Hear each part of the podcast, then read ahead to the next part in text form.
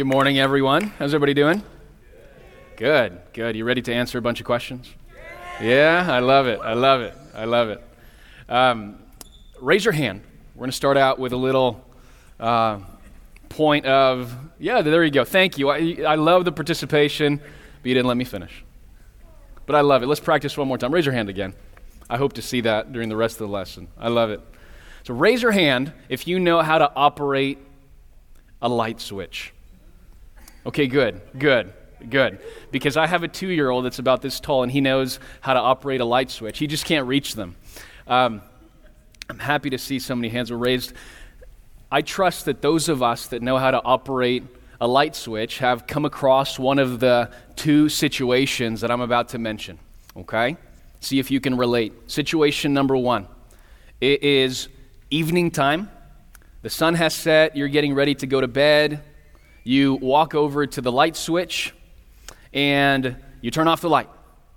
And in those moments, after having turned off the light, you begin to wonder to yourself how many furniture corners are going to impale you.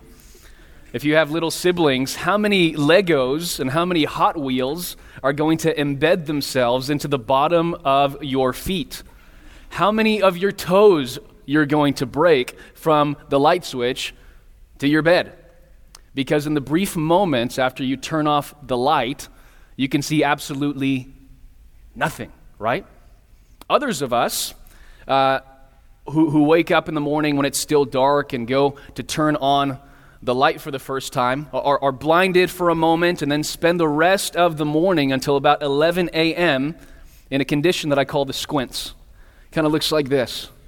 I tell myself whenever I'm teaching that you're not really asleep, that you're just, you're just still squinting, still adjusting to, to the light. You see, guys, a room is never darker than whenever you first turn off the light. And it is never brighter than whenever you first turn it on. Light is never brighter than what is con- contrasted with, with utter darkness. John 1 4 says, In him, in Jesus, was life, and the life was the light of men. The light shines in the darkness, and the darkness did not comprehend it. Alejandro was, was talking about how we've seen the events leading up to the, to the crucifixion, and never did the light of Jesus, his perfect life, his innocence, his righteousness, his perfection, his justice, appear so bright as when it stood in contrast with the wickedness, with the evil of people, right? And never did the evil of people, the darkness of men, their willful ignorance, their depravity, their hatred, their envy, their twisted sense of justice appear so dark as when it stood in contrast with the light of Jesus. The, the moments leading up to the crucifixion and the crucifixion itself present for us the most distinct, the most stark contrast between light and darkness, between good and evil, between righteousness and wickedness in the entire Bible. It is as though, guys, the, these contrasting components that unfold at the very climax of redemptive history are making it crystal clear why we need a Savior, why the world needed a Savior. So it's my prayer as we study this passage, as we unpack uh, Matthew 27, that we'll all be reminded uh, of this great need, not just of the people of this time, but for us today. And so before we dive into our text this morning, I think it's important for us to review some of the events leading up to this point, some of the context. If you remember, Jesus was arrested, right? Well, what happened after Jesus was arrested? Do you remember? Yes. That's right. He was tried before the council and the high priest. So he's tried before the high priest, and, and at some point he, he agrees with his accusers, right? That, that he is the Christ. He says, You have said so.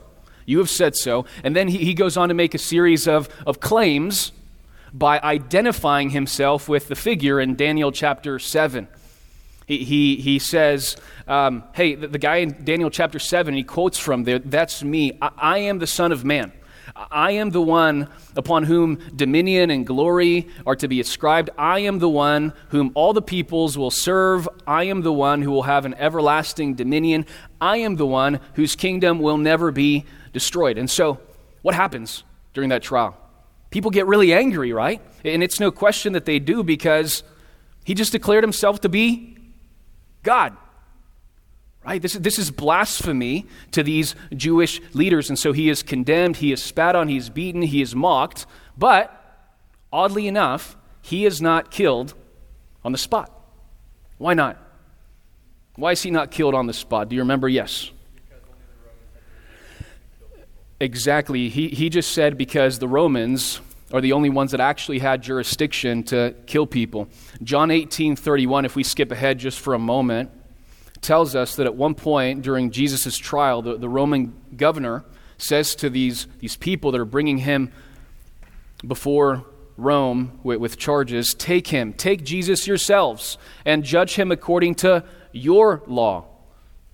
And what, the, what do the Jews say back to him? They say, We are not permitted to put anybody to death, just like our friend just shared. He, he's indicating that only Rome was legally able to put people to death. Which is why, what happens next? What happens the next morning? You remember what Alejandro talked to you about earlier this week? What happens the next morning? Yes. Exactly. He's taken before Pilate, the Roman governor. He's examined according to the charges brought against him. But the, but the Jews were pretty smart. They knew that although Jesus' claim to be God was considered blasphemy to them, Rome didn't really care about Jewish theology. For Rome to put someone to death, the accused person needed to actually do something deserving of death according to Roman law. So these evil Jewish leaders, and maybe we didn't unpack this as, as much uh, in Matthew, but, but certainly it's evident in the book of Luke. These evil Jewish leaders are careful to fabricate accusations against Jesus that, that frame him as a threat to the Roman government. If we can convince the Roman government that this guy is a threat, maybe they'll put him to death for us. And so they make the following claims before Pilate Hey, Pilate, we found this man misleading our nation. Pilate, he's forbidding his followers to pay taxes to Caesar. Pilate, he stirs up the people. Pilate, this guy is saying that he is king. But Pilate turns out to be discerning enough to realize that Jesus was innocent. Luke 23 4 says, I find no guilt in him. I find no guilt in this man. However, instead of having the guts to declare Jesus innocent, what does Pilate do? Not wanting to upset the people, he sends Jesus to Herod. he's just passing Jesus along. He doesn't want to make the decision, so he passes him to somebody else. Jesus goes and is tried before Herod, and, and his trial before Herod, guys, is, is hardly a trial. He, he is uh, examined, he is mocked, and then he is sent right back to Pilate. And that's where we are today. Pilate receives Jesus back, and, and we see this scene unfold. So, so let's look at our verse, or our text for today, Matthew 27. Matthew 27, verse 15. So make sure you flip there so that you can read along as we read the passage, obviously pay attention to what, what is going on, but also pay attention to, to the key players in the text. I, I put a little box in your notes, uh, that little outline that I passed around, where you can write down sort of who, who the key players in the text are. And if you don't get them, we'll highlight them later. So, verse 15 says, Now at the feast, the governor was accustomed to release for the people any one prisoner whom they wanted. At that time, they were holding a notorious prisoner called Barabbas. So when the people gathered together, Pilate said to them, Whom do you want me to release for you, Barabbas or Jesus, who is called Christ? For he knew that because of envy, they had handed him over. While he was sitting on the judgment seat, his wife sent him a message saying, Have nothing to do with this righteous man, for last night I suffered greatly in a dream because of him. But the chief priests and the elders persuaded the crowds to ask for Barabbas and to put Jesus to death. But the governor said to them, Which of the two do you want me to release for you? And they said, Barabbas. And Pilate said to them, Then what shall I do with Jesus, who is called Christ? And they all said, Crucify him. And he said, Why? What evil has he done? But they kept on shouting all the more, saying, Crucify him. When Pilate saw that he was accomplishing nothing, but rather that a riot was starting, he took water and he washed his hands in front of the crowd, saying, I am innocent of this man's blood. See to it yourselves. And all the people said, His blood shall be on us and on our children. And then he released Barabbas for them. But after having Jesus scourged, he handed him over to be crucified. In our text for today, Matthew 27 15 to 26, we're going to see three scenes that illustrate the righteousness of Christ and the wickedness of man. And you'll see them in your outline. Scene number one, what does your outline say? Scene number one is the criminal traded, very good. Scene number two? Yes, go ahead. Crowds persuaded. Scene number three? Yes. The Christ condemned. So let's look at scene number one the criminal traded. Look down at your Bibles at verse 15. Verse 15 says, Now at the feast, the governor was accustomed to release for the prisoners any one prisoner whom they wanted. At that time, they were holding a notorious prisoner called Barabbas. So, so notice how the text begins. The text begins with, Now at the feast. What, what feast is this in reference to? Yes. Passover. The Passover feast, exactly. Having occupied um, Israel for some time, there's no question. There's no question as to whether the, the Roman government was aware of Jewish tradition. They knew what the Passover was. And given the natural friction between the Roman government and the Jews, the releasing of one prisoner was an effort to keep the Jews happy. It was an acknowledgement of their feast, of their Passover. It was an acknowledgement of, of the celebration they had. It was like a diplomatic pressure valve that if they released it, maybe the, the Jews wouldn't revolt. They, they thought that maybe if we throw the Jews a bone every once in a while, uh, they won't rise up against us and threaten our government. Listen to where the text goes next. So now at the feast, the governor was accustomed to release for the people any one prisoner whom they wanted. Then, verse 16, at that time they were holding a notorious prisoner called Barabbas. What stands out to you as we jump from verse 15 to 16? The text says the Jews could choose to release any one prisoner whom they wanted. Any one prisoner whom they wanted. We, we might think that it may have been a priority for the Jews to release first those who maybe were unjustly imprisoned, or those who might have been imprisoned for upholding Jewish law in contradiction to the Roman government. Maybe it would have been a priority for them to seek the release of those who would have added certain civic or economic or political or religious value to the community. But, but who does verse 16 draw our attention to? Yes? Anybody? You can shout it out. Barabbas, Barabbas, that's right. So who is Barabbas? How, how is he described in verse 16? Go ahead. You can, you can just say it out. Yes, ma'am. Go ahead. A notorious criminal. What does it mean to be notorious?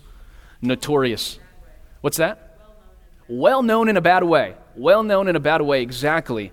And pay close attention how the other gospels describe this Barabbas character. Mark 15, 7 calls him an insurrectionist who committed murder. What is an insurrectionist? Someone who works to overthrow the government. Exactly. He's, he's a rebel, right? A rebel. So, Mark 15, an insurrectionist who committed murder. John 18 says he is a robber. Luke 23, 19 calls him, again, an insurrectionist and a murderer. Luke 23, 25, again, an insurrectionist and a murderer. I don't know about you, but if I had to choose one bad guy to release from prison, Barabbas would not be my first pick. So, so what's going on here? What's going on here? The, the author, guys, is giving us insight into the decision making of Governor Pilate. We've already established that Pilate was a coward. He, he knows that Jesus is innocent, but he doesn't have the spine to acquit him in front of all of the people out of fear that these Jewish leaders are going to escalate the matter and make him look bad in front of his boss, in front of the Roman government. He's already tried to convince the Jews of Jesus' innocence, right, like we saw earlier like you saw with, Alejandro. Um, did that work? Was he able to convince them? No. They, they continued insisting. Then he tried to pass the decision off to Herod. Did that work? No. What did Herod do? He sent him right back. He sent him right back. So, so what was this cowardly governor to do? He, he didn't want to release Jesus and risk the potential of inciting a riot, of losing control, upsetting his boss, losing his job, and maybe even his life. He, he didn't want to put Jesus to death because even his unbelieving, corrupt heart still had an issue with condemning an innocent man. So, what is he going to do? As he considered that the custom of releasing one prisoner to the Jews during the Passover, he saw a perfect opportunity. He saw a perfect opportunity to get what he wanted. He, he devised a way of satisfying the Jewish leaders while at the same time preserving the life of this innocent man, he would set two options before the people Jesus the innocent or Barabbas the notorious. Look at verse 17 with me.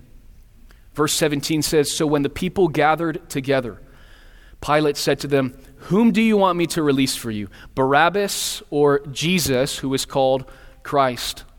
For he knew that because of envy they had handed him over. So Pilate, having devised his plan, sets forth his bargain, his trade. Remember, at the feast of the governor, the governor was accustomed to, to, I'm sorry, the feast, not the feast of the governor. The governor was accustomed to releasing for the people anyone prisoner whom they wanted. So, so evidently, there were usually no restrictions. There were no restrictions placed on this Jewish choice. They could pick anyone, but Pilate doesn't give them an open ended question. Right? He restricts their options. The only possible answers are A. Barabbas or B. Jesus. He's presenting the Jewish leaders with what seems like a simple decision. Who do you want to go free, the bad guy or the good guy? And as if the decision was not already a slam dunk, he gives them a big hint. He gives them a big hint as to who they should choose. What's that big hint that he gives them? What little detail does Pilate throw into his question? Yes? Exactly. He says, Jesus, who is called Christ. Very good. Why does he say this? Why do you think Pilate is, is saying this? Why does he throw that in there? How might identifying Jesus as the one who is called the Christ result in Jesus' release? I think he was trying to. Yes, go ahead.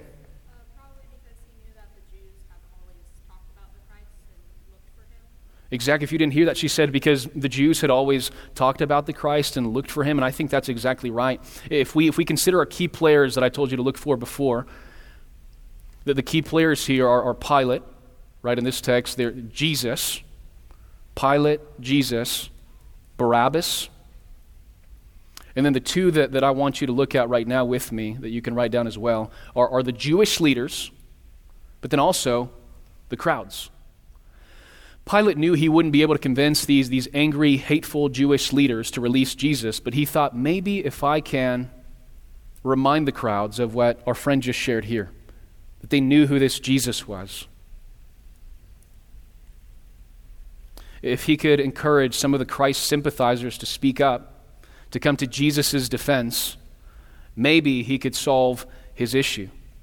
And although the Jewish leaders insisted on condemning Jesus, he thought there must be at least a couple people in the crowd who are convinced that Jesus is the Messiah, that he's the Christ. If he could just remind them of this, maybe he could turn down the volume of those shouting for Jesus' death and turn up the volume of those that may come to his defense. After all, verse 18 says, because of what they handed him over? Because of, what does it say? Because of envy. Because of envy, they handed him over. The Jewish leaders fiercely envied Christ. They envied the authority with which he spoke. They envied his wisdom. They envied his popularity. They envied his power. They envied his miracles. They envied his righteousness. But surely, Pilate thought, their envy is not greater than their sense of justice. They won't trade this wicked man for the righteous. Surely, he thought, the voice of the envious would not be louder than the voice of the faithful, of those that would come to Jesus' defense. They're not going to trade a criminal for their Christ. So Pilate's plan was, was foolproof, right? The question that he posed was carefully crafted. The trade he proposed left his audience with only one logical, ethical response. What could go wrong? What could go wrong? So, so far we've looked at scene number one. What was scene number one called? What was scene number one called? Go ahead, yell it out. The criminal traded. Very good. Where we saw Pilate, this cowardly governor, running out of options. He's trying to squirm out from under the conviction of killing an innocent guy and the pressure of losing control. And so he appeals to Jesus' innocence in contrast to Barabbas, and then he appeals to Jesus' identification as the Christ to persuade people to release him. After all, the only way he can avoid a riot is to convince the Jews to acquit him themselves. So he's posed this question Who do you want me to release for you? Barabbas or Jesus called the Christ? How, how would the audience respond? So let's look at C number two now. What's C number two called? Yes. The crowds persuaded. So look at verse 19. While he was sitting on the judgment seat, his wife sent him a message. Saying, Have nothing to do with this righteous man, for last night I suffered greatly in a dream because of him. So, so remember the, the scene. Pilate is trying to manage chaos. This Jesus guy is frustratingly innocent. If Jesus could just say one thing deserving condemnation according to Roman law, Pilate would pounce on the opportunity. He's trying to think quickly of a solution that would satisfy the Jews and not pose trouble for Rome. He couldn't stomach slaughtering an innocent guy. He was afraid that his decision would ruin his political career. He could hardly hear his own thoughts over people shouting at him. But somehow he engineers a solution. He has a brilliant idea Jesus for Barabbas. He poses a question to the crowd, and before he can get an answer, what happens? He's interrupted.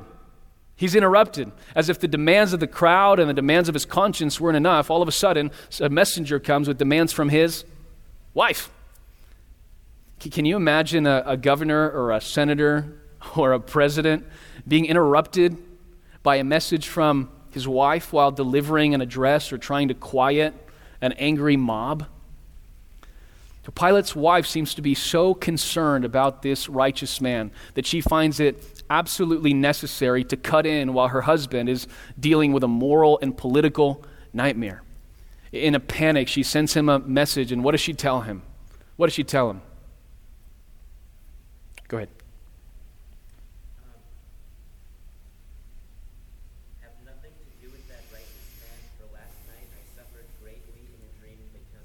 Yeah, she, she warns him, right? It's a warning. Have nothing to do with Jesus, have nothing to do with his condemnation, with his execution. Recuse yourself, walk away. She seems to have had some sort of dream, right? In the piece that you just read. And in her panic, she, she, she, ran, she ran to her husband. She ran to, to warn him. We don't know what the content of the dream was. But she did know something about Jesus. What did she know about Jesus? Why does Pilate's wife implore him to have nothing to do with this Jesus? Yes. He's a righteous man. He is a righteous man. See, guys, I think that it says something about human sinfulness. I think it says something about human sinfulness, and particularly about the sinfulness and the depravity of the Jews, the people of God, the people whom God chose, delivered, loved, blessed, covenanted with that they, the Jews, would more readily condemn Jesus than a Gentile governor and his wife. This Gentile governor has been trying to convince them of Jesus' innocence, and now his wife is coming into the scene. All the while, God's people are shouting, What? Away with Jesus. Away with Jesus. We have no idea uh, what Mrs. Pilate's standard of righteousness was, but, but it certainly wasn't Scripture. But she was more sensitive to her unbelieving sense of right and wrong than the Jews were of the law which God had revealed to them. At the same time, Pilate received this warning from his troubled wife. What was taking place among the crowd? Let's look at verse 20. Look down at verse 20 with me. Verse 20 says, But the chief priests and the elders persuaded the crowds to ask for Barabbas and to put Jesus to death. Uh oh. That's not good. How does this conflict with Pilate's master plan? If you remember, by calling Jesus the Christ, he was trying to encourage the Christ sympathizers in the crowd to speak up, right? To come to Jesus' defense. Pilate thought if I can just rally some support for this Jesus guy, he could encourage them to remember, remember his miracles, his, his teaching, his following. Maybe I can save him. Clearly, that didn't work, right? That the persuasion of the chief priests and the elders were more effective in convincing the crowd than Pilate's reminder of Jesus as the Christ. But if you recall, Pilate still had one more card to play. What was that one last card he had? The, the mentioning of the Christ didn't work, but what was he still thinking about? Handing him over to the Jews. If we, if we go back, what were the two strategies that, that Pilate used? The two strategies he used one was presenting before them a trade of two people. Who were the two people? Barabbas and Jesus, and the other one was the mentioning of Jesus as the Christ. So clearly, mentioning Jesus as the Christ and getting the crowd to rally behind Christ didn't work, but this Barabbas guy was still in the picture. Barabbas the notorious, the robber, the murderer, the insurrectionist, or Jesus the innocent, the guiltless, the righteous. And what was their response? What does the text say? What do the people say? They say, Who do they want? Barabbas. The chief priests, the elders, the crowd made their decision. And Pilate was out of options.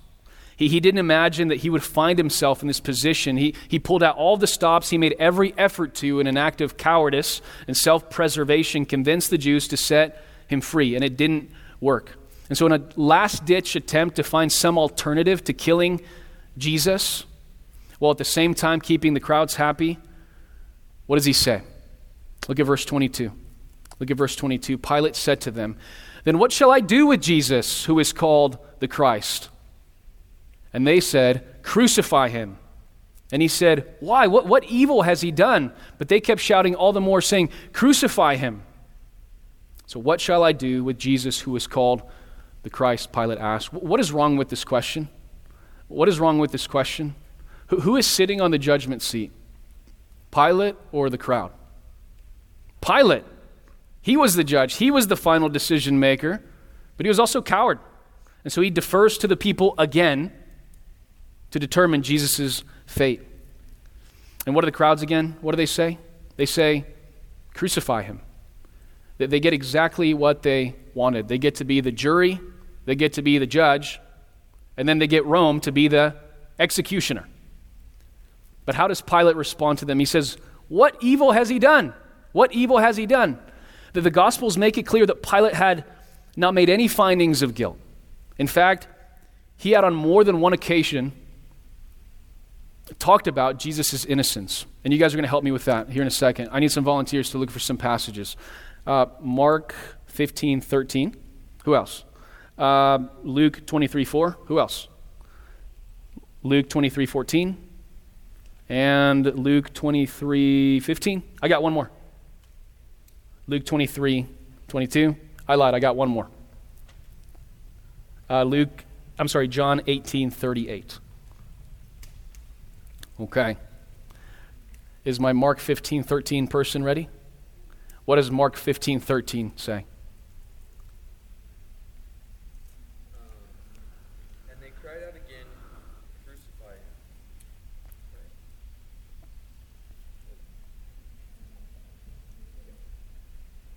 They cried out again, crucify him.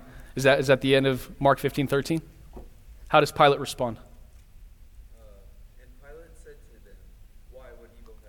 There we go. Pilate answers them. Was that in 14? Okay, thank you. Uh, he, he, answers them, Why? What evil has he done? So, again, a declaration of innocence. Um, Luke 23 4. Who is my Luke 23 4 person? Luke 23 4? Yes.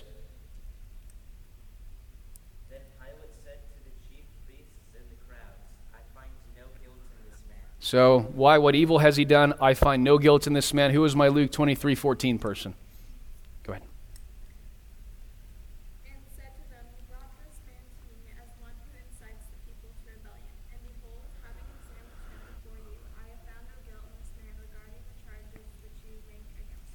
Good. I have found no guilt in this man. And again, if, if we were to continue reading, I think in that passage he says, and neither has Herod. Luke 23 15 person, where did you go? Luke 23 15. Did I assign that to somebody? Okay, let's go to Luke 23 22. Who did I assign that one to? Go ahead.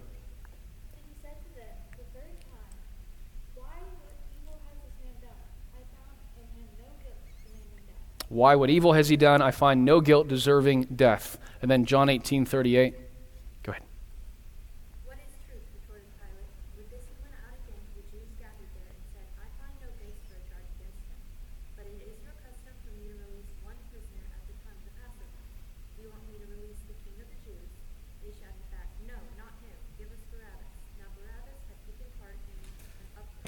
That's great. So the beginning of that says, I find no base for a charge against him, is what she just read. I find no guilt. And so the facts were clear, right? No testimony was provided to condemn Jesus. He was completely innocent, and Pilate, what should he have done?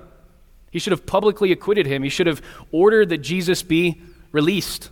But what did he do? He caved, right? He caved to the shouts of, of the crowd for Jesus to be crucified. Before we move on, I think it's important to remember how we got here. And Alejandro mentioned it in his prayer at the very beginning. But it may be important for us to, to remember how, how this is all happening. How did Jesus get handed over? How did he get delivered over? Was it the, the hatred and the craftiness of the Jewish leaders?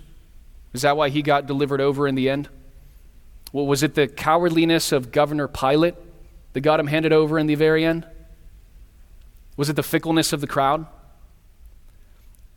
Acts 2 22 records Peter's sermon at Pentecost, where, filled with the Holy Spirit, Peter declares, Men of Israel, listen to these words Jesus the Nazarene, a man attested to you by God with miracles and wonders and signs, which God performed through him in your midst, just as you yourselves know. This man, delivered over by the predetermined plan and foreknowledge of Pilate? Of the crowd? No, of, of God. He was delivered over by the predetermined plan and the foreknowledge of God. The text makes clear that the, the, the, decisive factor in delivering over Jesus was the predetermined plan and foreknowledge of God. God used hateful, cowardly, fickle people that we see in our text today to carry out his saving plan, to carry out his redemptive plan. But make no mistake, at no point did they make a decision that God had not ordained from eternity. So, so far we saw scene number one. What was scene number one called? The criminal traded. What was scene number two called? Go ahead. The crowd's persuaded. We see Pilate's bargain fail. It falls on its face when the Jewish leaders persuade the crowd to put Jesus to death. And now we turn to scene number three the Christ condemned. Look down at verse 24 with me. Verse 24 says, When Pilate saw that he was accomplishing nothing, but rather a riot was starting, he took water and washed his hands in front of the crowd, saying, I am innocent of this man's blood. See to that yourself. So Pilate's bigger, biggest fear starts to unfold. A riot begins. And what does he do? He takes water and does what? Washes his hands. Why does he wash his hands? What does this mean? Yes. There's to show he's not guilty. Some, some folks that I, was, that I was reading in preparation for this suggested that uh, he could have been hearkening back to a ritual that the Jews performed uh, when they were not able to make a determination of guilt when dealing with a murderer. The elders of the city would wash their hands, and this would signify the removal of innocent blood from their midst. The elders would declare that they themselves did not commit the murder, they hadn't witnessed it, they hadn't tried to cover it up. But whatever the case, I think the text suggests what you just said. If we keep reading along that same line, his washing of, of hands is connected with his claim of innocence, right? He says, I am innocent of this man's blood. See to it yourselves. So, this weak kneed governor says, Fine, do what you want, but I will not be responsible for the death of this innocent man. So I, I'm not condoning this next thing as a good parenting strategy, but I think we've all heard when children continue to insist on something that their parents have not allowed them to do, and their parents at the end get frustrated. And they eventually say, Fine, do what you want. But if something happens, it's your responsibility. Do those children end up doing what they want? Not usually. It's usually the case that they want license to do wrong, but when they think about the possibility of having to take ownership for their actions, they kind of back off. Sadly, this is not what happens here. The crowd wanted both.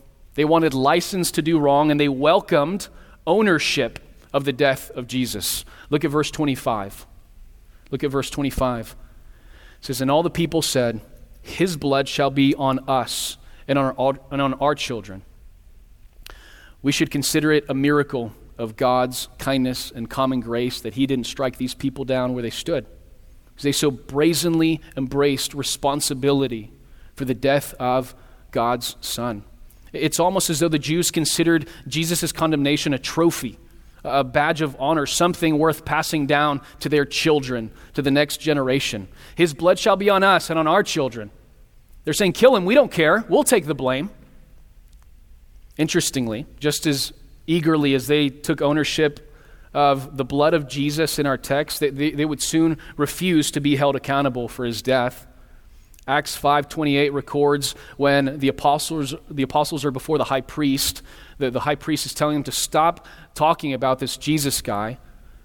And he says to them, We gave you, apostles, strict orders not to continue teaching in this name, and yet you have filled with you have filled Jerusalem with your teaching and intend to bring this man's blood upon us. So later in the book of Acts, the Jewish leaders would have a case of selective amnesia. They would choose to forget the ownership they had taken of Jesus' blood when it no longer benefited them. They would go from, kill him, we don't care, we'll take the blame, to, why are you blaming us for his death? Look at verse 26. Look down at verse 26. See what happens next.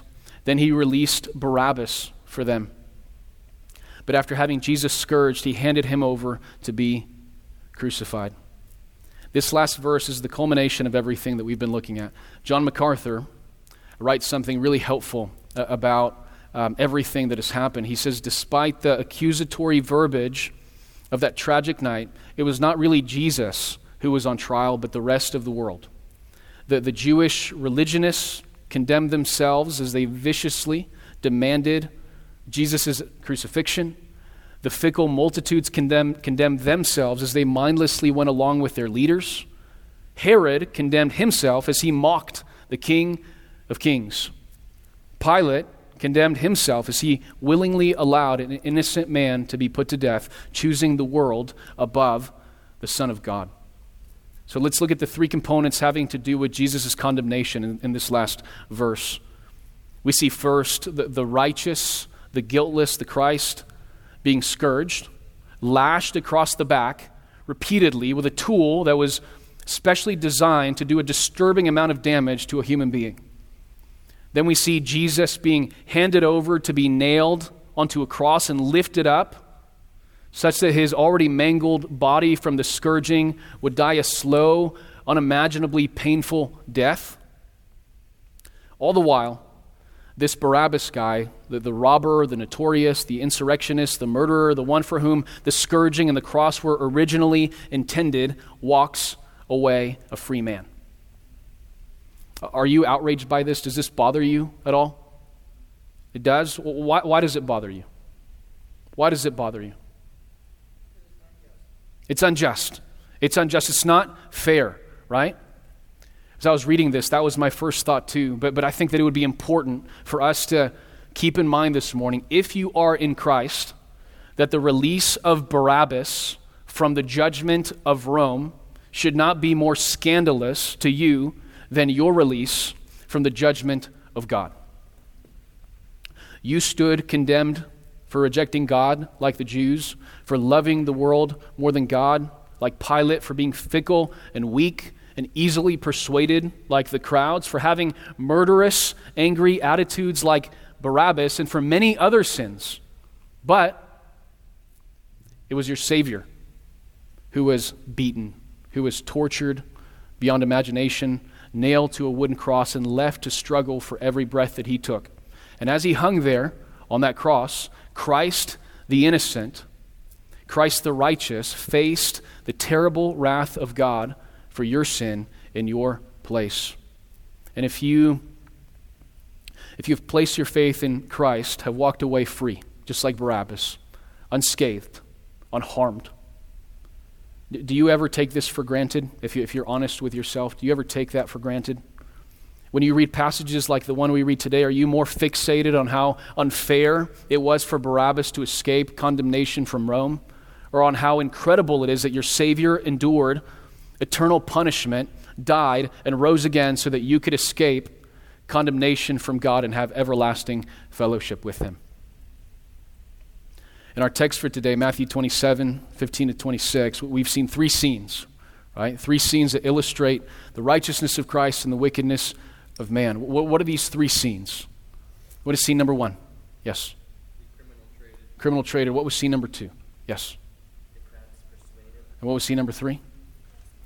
That's right. So, so as we close, there's a couple of points of application I want to leave you with. Might want to write this down. If you're in Christ, if you're in Christ, do not take the cross for granted. The, the greatest antidote to spiritual apathy or spiritual entitlement is the Word of God. Read it. Ask God to help you. What, what do the Scriptures teach you about your spiritual condition? What does the Bible teach you about the person of Christ? What does it teach you about what He did on the cross? And how should those realities change your life? There are others of you in this room who've never, who've never decisively answered the question that Pilate posed to the crowd What shall I do with Jesus, who is called Christ? And until you answer that question, the judgment of God is going to be hanging above your head. if you run to Jesus this morning, admitting that you are full of sin, that you have absolutely nothing good to offer him, if you put your hope in Jesus, his righteousness and his innocence will be counted for you. And his sin bearing death will be counted as your payment for sin. You will walk away today a free man, a free woman from the power of sin and the judgment of God.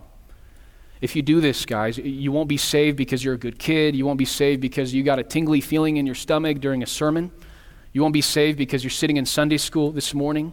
You won't be saved because your sins are not as big as everyone else's.